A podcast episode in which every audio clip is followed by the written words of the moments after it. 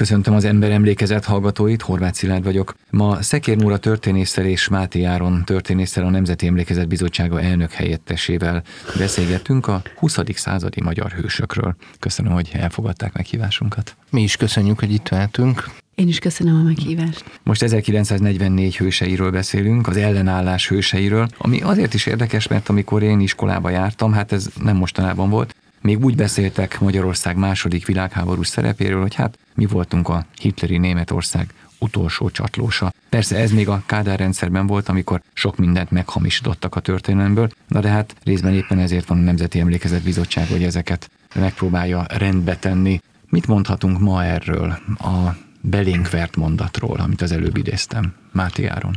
Azt kellene szerintem mondani, hogy semennyire sem igaz. És valahogy itt a második világháborúnak ez a, ez a szörnyű, iszonyatos, összekeveredett története, ami egyébként nem csak Magyarországra, Közép-Európára is igaz.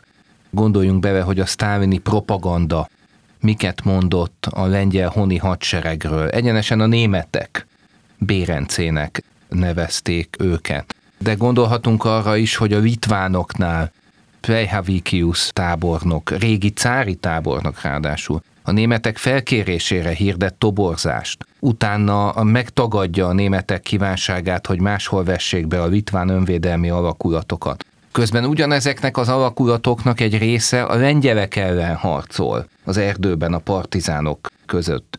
Ezek azért nagyon összekeveredett dolgok itt az egész óriási közép-kelet-európai térségben, és hát Magyarország esetében meg azért tudni kell, hogy gyakorlatilag a történet onnan indul, hogy 1939-ben Teveki Pál tart egy értekezletet, és belép egy oldalajtón Szent Iványi Domokos, akit úgy mutat be, hogy ő lesz a majdani békeküldöttség főtitkára. Na most ez még a háború kirobbanása előtt volt. Én úgy gondolom, hogy például ezek a szavak, ugye, hogy csatlós, ez egy kicsit mondjam, ez egy módszertan a, a dolognak a elerodálódásához, és nagyon gonosz, tehát egy ilyen nagyon cinikus, nagyon lesajnáló. Tehát amikor az ember igazából onnantól kezdve, hogy erre bármilyen módon reflektál, bizonyos értelemben már egy cinikus beszédmód részévé válik, ami ennek az egész borzalomnak és tragédia sornak, amit az egész világ és az egész közép-kelet-európai térség átélt, egyszerűen nem méltó hozzá. Tehát ez annyira rettenetes és emberi szinten, nemzetek szintjén, közösségek szintjén annyira tragikus volt, hogy ez a beszédmód már önmagában problematikus. Az meg a másik kérdés, hogy egyébként amit értünk alatta, az meg nem igaz.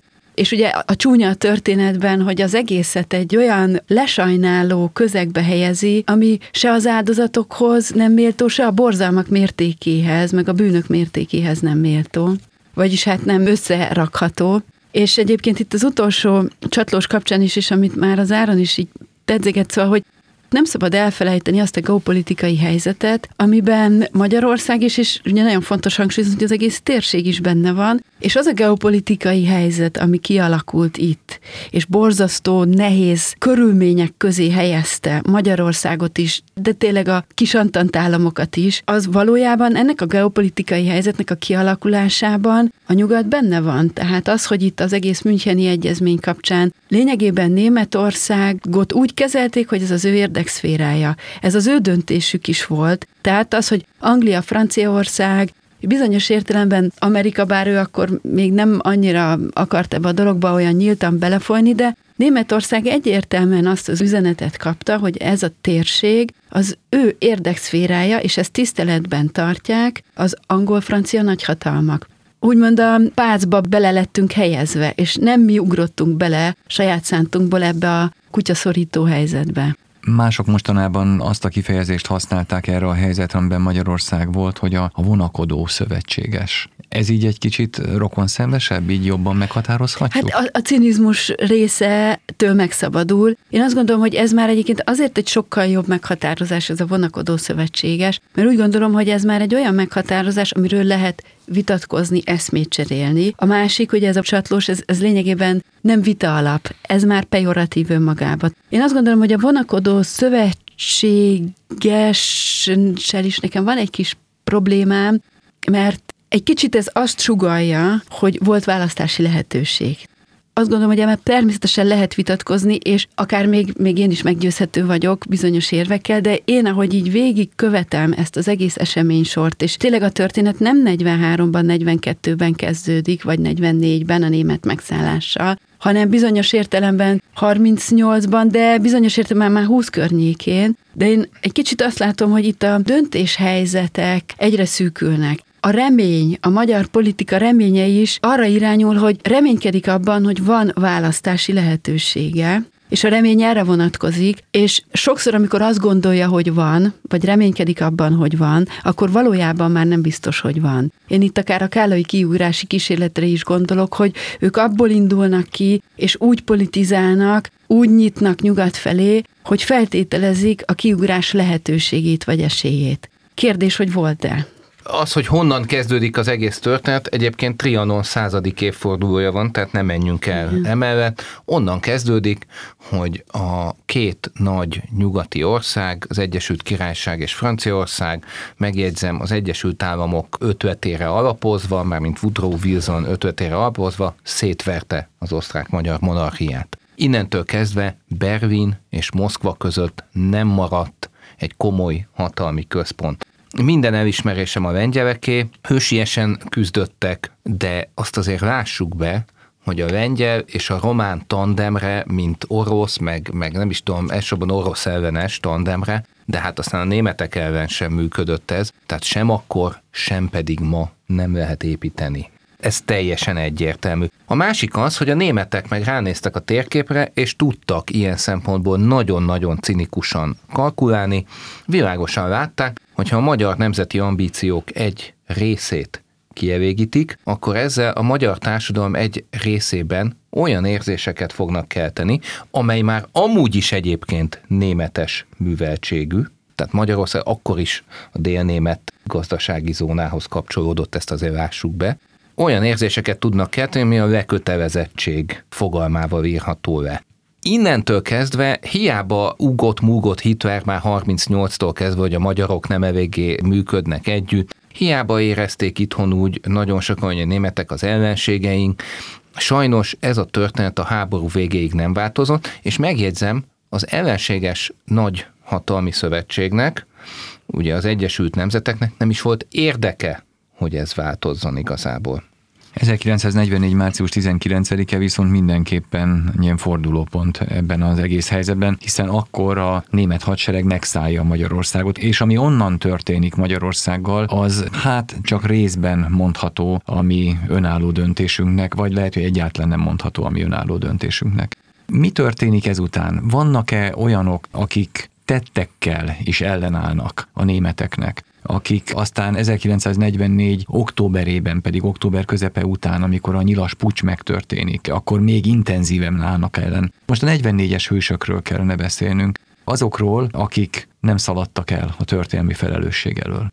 Egy-két dolgot érdemes tisztázni fogalmi szinten, legitimációs szinten, meg egyáltalán. Tehát itt a helyzet, ami kialakul ugye 44 márciusára, tehát a német megszállással, azért ez egy folyamat részeként egy állandó, szűkülő mozgástérnek bizonyos értelemben egy végpontjának tekinthető, tehát azzal, hogy a német megszállás megtörtént, ezzel Magyarország azt a szuverenitását, vagy államiságának azt a szuverenitását elvesztette, amit korábban egyébként a térségben egészen egyedülálló módon azért őrizni tudott. Ez nem azt jelenti, hogy Magyarország a német megszállás előtt teljes önállósággal és szabad döntési helyzettel rendelkezett, nagyon erősen ki volt szolgáltatva természetesen a, a német befolyásnak, de a politikai életbe a nyílt katonai jelenlét nem nehezedett Magyarországra. Ez több dolog szempontjából is fontos, tehát itt ugye egyáltalán a katonai ellenállás kérdése előjön. Tehát amíg német hadsereg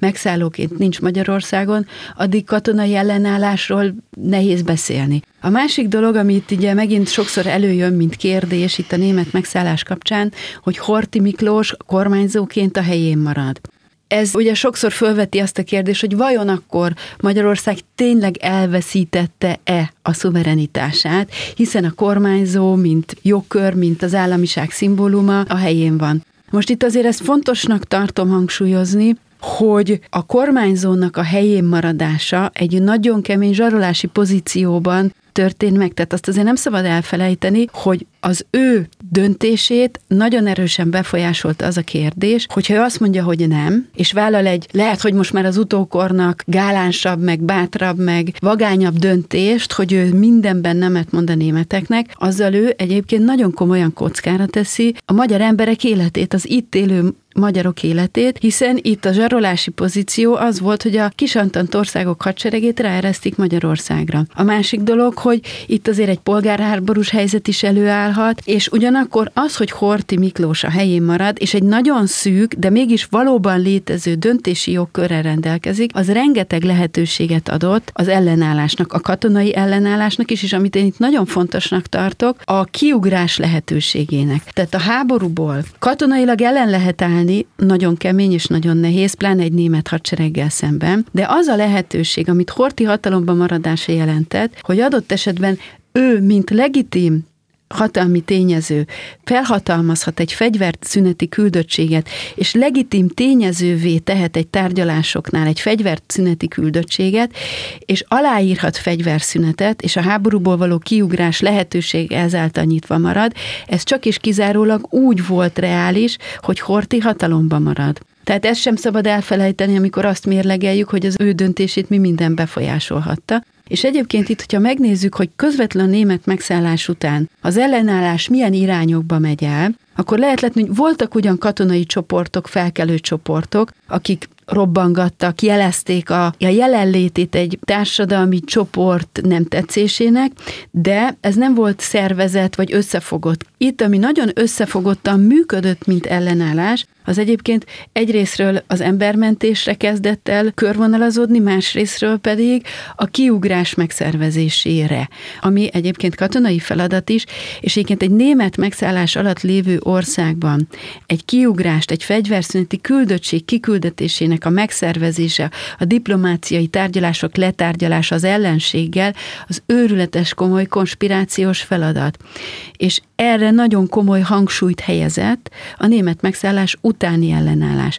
A nyilaspucs után Horti leváltása után ez a legitimációs lehetőség megszűnt létezni, és azt lehet látni, hogy utána viszont nagyon megerősödött a katonai csoportoknak az összefogása szervezése, már hangsúlyosan katonai ellenállás irányába amikor azt mondják, hogy utolsó csatós, akkor azért lássuk be, hogy például ott volt a Tisóféle Szlovákia ott volt ugye az Usztasa Horvátország. És akkor a háború után hirtelen kiderül, hogy ez olyan nem ér a nevem játék, mert hogy igazából a londoni csenszlovák emigráns kormány volt a legális képviselő, meg a jugoszláv partizán mozgalom, meg annak is volt emigráns része, ugye a királypártiak, és akkor így fölteszik a kezüket, hogy nem ér a nevem. Pedig ők aztán még, már Magyarországon rég befejeződött minden, de ők ott még vonultak vissza szerencsétlenek a szlovén meg a, a korintiai hegyeken keresztül. De hát vehetjük azt a példát, hogy 44-ben még mindig egy millió úgynevezett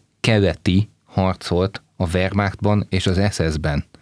Egy millió. Ezek a volt Szovjetunió területéről beállt, részben toborzott, részben sorozott emberek. Vlaszov tábornok, akit ugye árulónak tekint az európai történetírás, és hát tényleg a németek mellé állt, kérem szépen az utolsó pillanatban húzza be a vészféket, a prágai felkevés, tehát már Pilzennél járnak az amerikai csapatok, és akkor ki az utolsó csatós? Ez azért egy nagyon rossz ízű dolog, és az, hogy Magyarországon a fegyveres ellenállás kérdése hogy alakult, az megint egy másik kérdés. A nyilas uralom után váltak el egymástól teljesen nyíltan a frontok, és onnantól kezdve megindult egyébként a fegyveres összetűzések korszaka is. Nyilván akkor van itt ennek az ellenállásnak egy része, amit Teleki Pál környezetében kell keresnünk, amit Horti Miklós környezetében is kell keresnünk, de most ne erről beszéljünk, hanem akik fegyverrel ellenálltak 1944-ben, akik megpróbáltak legalábbis fegyverrel ellenállni, vagy megszervezni ilyen csoportokat. Mondtak egy nevet, Ocskai László. Nekem a Rákóczi szabadságharcból ismerős az Ocskai név. Ezek szerint 1944-ben is volt egy Ocskai ebből a családból? Igen, ez ugyanaz a család, de azért, azért azt jegyezzük meg, hogy itt nem fegyveres ellenállásról lesz szó, hanem fegyverrel is biztosított embermentésről. Mindjárt rátérek Ocskaira, csak ugye itt főként az úgynevezett kisegítő karhatalom tagai voltak, ami aztán ugye nemzetőrség lett. Ez az alakulat csoport, halmaz, volt az, ahonnan főként fegyveres ellenállás jelei mutatkoztak, ami pedig Ocskai Vászlót illeti, igen, ebből a családból származik, ugye ez a magyar történelem regényes lapjairól jól ismert, de ez a 20. századi Ocskai Vászló, hogy úgy mondjam, egy szokásos úri keresztény középosztálybeli karrierként indult, első világháborús sebesülés, frontharcosként, utána beállt a hortiféle nemzeti hadseregbe, és utána pedig, ami talán szokatlan és nagyon modern a szó minden értelmében, az olajiparban vállalt munkát, Ugye ekkoriban kezdődtek meg a nagyarányú feltárások és az olajkitermelés Nyugat-Magyarországon Zala megyében főként. Itt az amerikai magyar vegyes vállalat volt az, hát itt ugye az amerikai tulajdon volt a meghatározó, ami intézte a kitermelést és az értékesítést is. Ebből következően Ocskai László nagyon otthonosan mozgott gyakorlatilag az egész gazdasági és részben a politikai elit körében is. Ő maga ekkor nem vállalt, tehát a 20-as, 30-as években ő nem vállalt politikai feladatot, vagy nem politizált úgy különösebben. Egy komoly gazdasági, olajipari szakemberről beszélhetünk.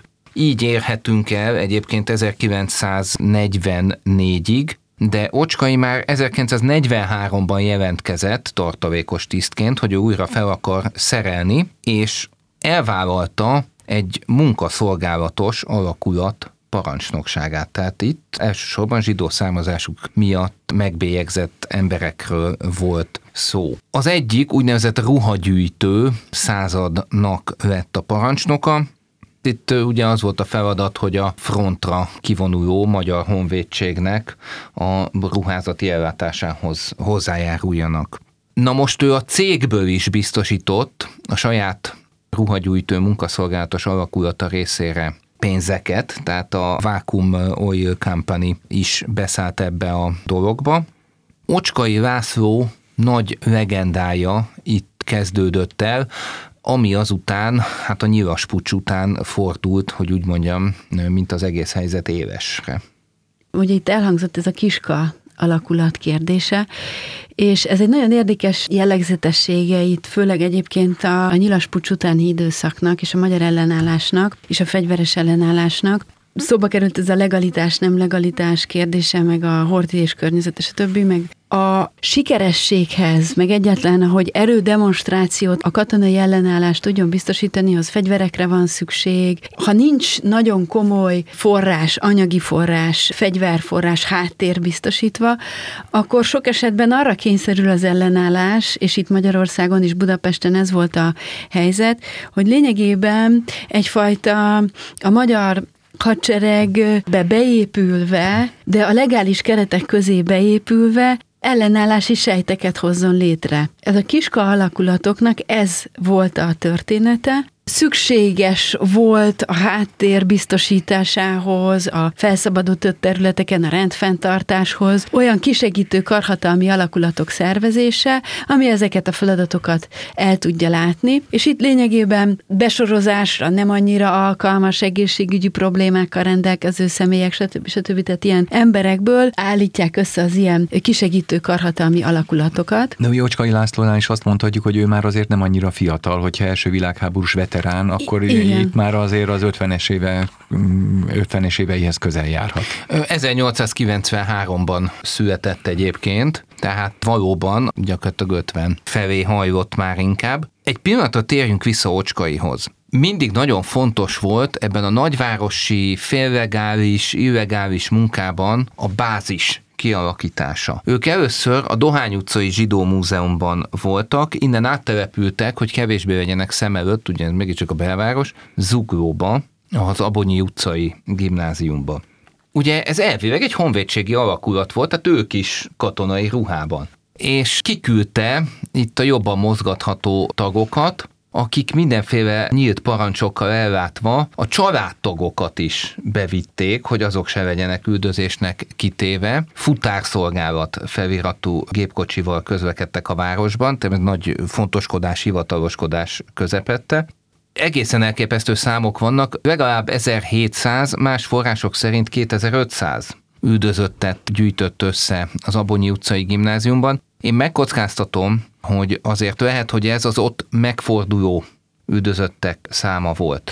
Most, ami Ocskainál egy külön érdekesség, hogy ugye a köztudatban ez úgy maradt meg, hogy ő megállapodott az SS-szel, hogy dolgoznak a részükre, és cserébe az SS védi a létesítményt a nyilasoktól. De én megnézegettem az SS tisztnek a nevét, akire hivatkoznak, és ilyen nevűt egyszerűen nem, nem nagyon lehet föltalálni. Nem tudjuk pontosan, hogy mi volt ez. Elképzelhető tényleg, hogy ez egy SS tiszt volt, de az is lehet, hogy az ellenállás tagjai öltöztek be SS egyenruhába, és hamis papírokkal, meg hát a jó német tudással, kemény felvépéssel több ízben elzavarták a nyilasokat az Abonyi utcai gimnáziumból. Volt olyan is, amikor ott raziáztak a nyilasok, de az még az előtt volt, hogy oda kötözött volna Ócskai. Tehát ezt nem tudjuk pontosan. Nyilván itt azért nagyon nehéz körülmények voltak, tehát gondoljunk bele egy gimnáziumba néhány száz diák szokott megfordulni általában.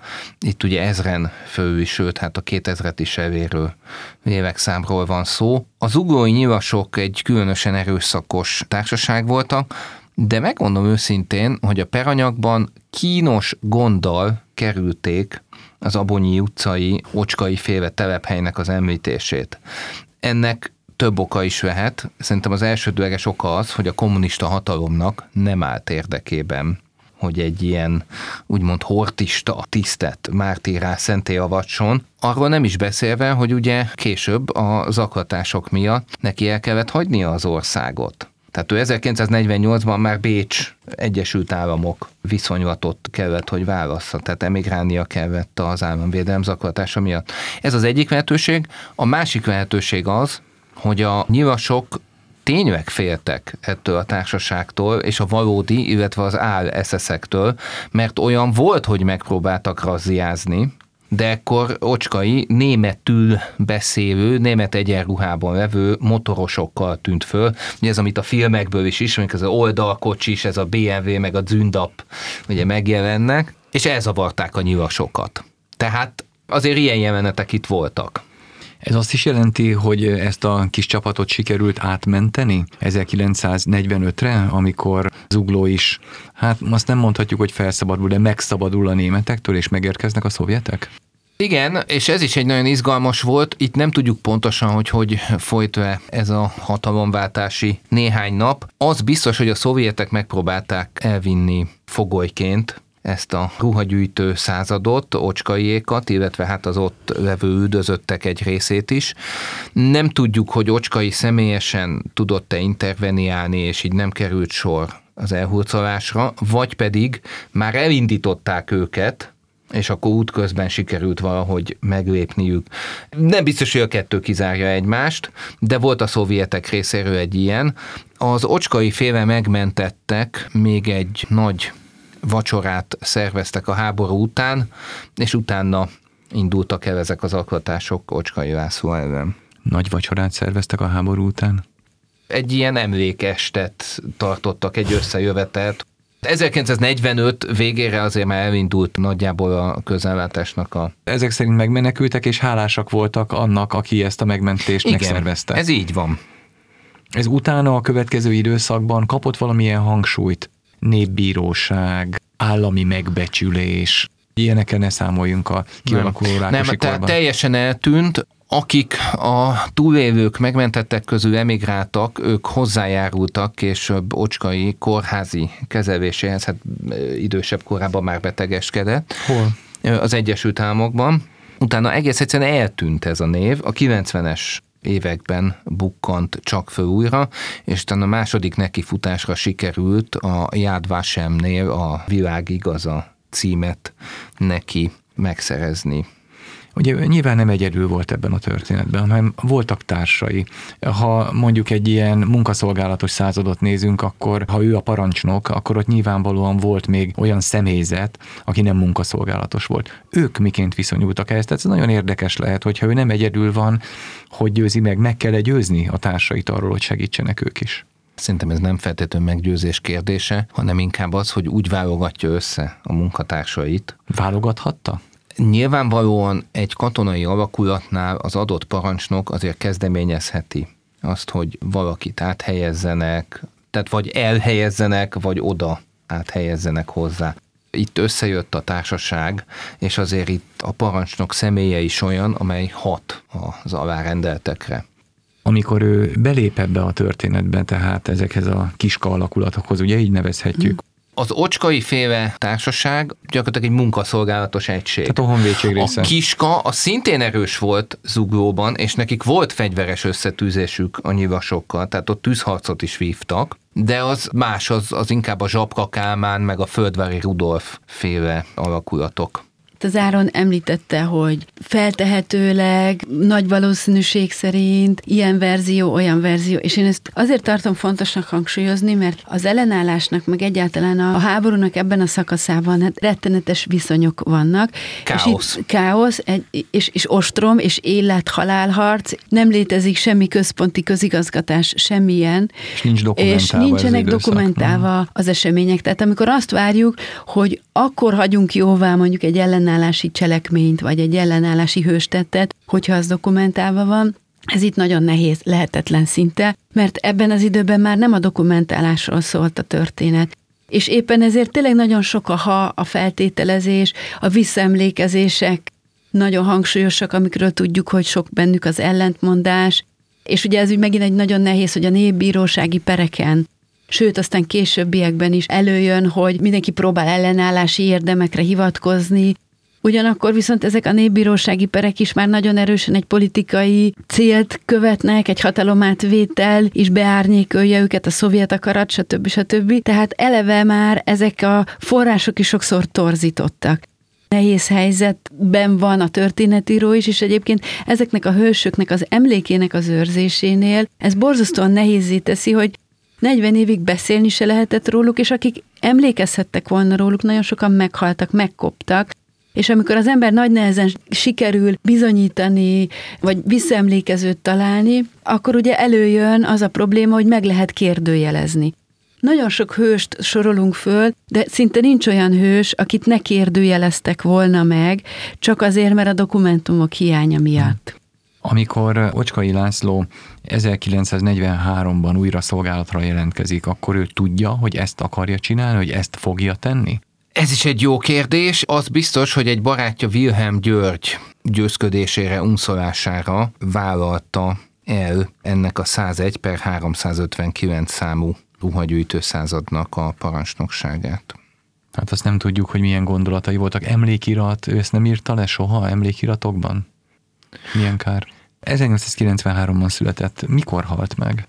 1966-ban hosszas kórházi betegeskedés után hunyt el, 73 éves korában, egyébként New York államban az egyik kisebb városban. És mit csinált az utolsó időkben? Mert ugye olyan szomorú ez az egész történet, mert ugye ha Magyarországon marad, mint emberek megmentőjét egy normális társadalomban, őt biztos, hogy megbecsülte volna egy normális ország. Ehhez képest emigrációba kényszerítik, idegenben hal meg, gondolom nyugdíj és egyéb ellátások nélkül, végtelenül szomorúak ezek a magyar hősi sorsok, amelyekről beszélünk most már néhány hete. Az zaklatások elől 1948-ban távozott Bécsbe. A gyereke, a fia tovább ment az Egyesült Államokba, és oda követte 1956-ban, szeptemberben egyébként, tehát ez ennyiben nem esett egybe semmilyen tekintetben a forradalommal. Itt elég szerény anyagi körülmények között éltek. Ha belegondolunk, mire odaért, ő azért már a nyugdíj környékén Sőt. volt, igen, tehát nagyon nehezen éltek meg. Persze, hát szörnyű, hogy, hogy nagy dolgokat visznek végbe, és akkor utána meg, meg ilyen méltatlan körülmények között élnek.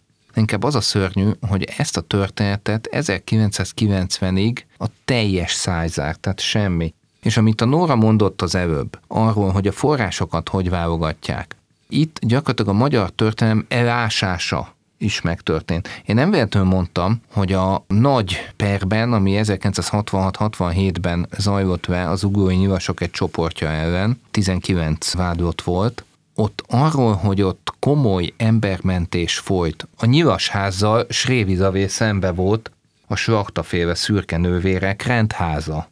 Most csak ezt mondom, de ezen kívül is voltak más embermentési központok zugon. Tehát ezeket nem hogy előse hozták, hanem még a tanúvallomások között is olyan 26 ranguként legalulra száműzték, meg nagyon fel se bukkantak. És aztán a perről megjelent riportkönyvben sem, természetesen. De a korábbi perekben sem bukkannak ezek elő, tehát ez szándékosan egy ilyen torzító képnek a kialakítása volt. Mi dolgunk, hogy ezt rendbe tegyük. Nagyon köszönöm, hogy mindezt elmondták nekünk. Mi is köszönjük. Kedves hallgatóink, a 20. századi magyar hősökről beszélgettünk az Emberemlékezet mai adásában. Aki magyar filmrendező, annak az inger küszöbét előbb-utóbb talán csak eléri valamelyik filmkockára kívánkozó 20. századi történetünk. Szekér Nórának és Máté Áronnak köszönöm, hogy rendelkezésünkre álltak, a Magyar Hősök könyvet pedig hallgatóink figyelmébe ajánlom. Akinek pedig tetszett a társalgás, keresse továbbra is az emberemlékezetet, hogy ne maradjon le a következő adásokról. Köszönöm a figyelmet!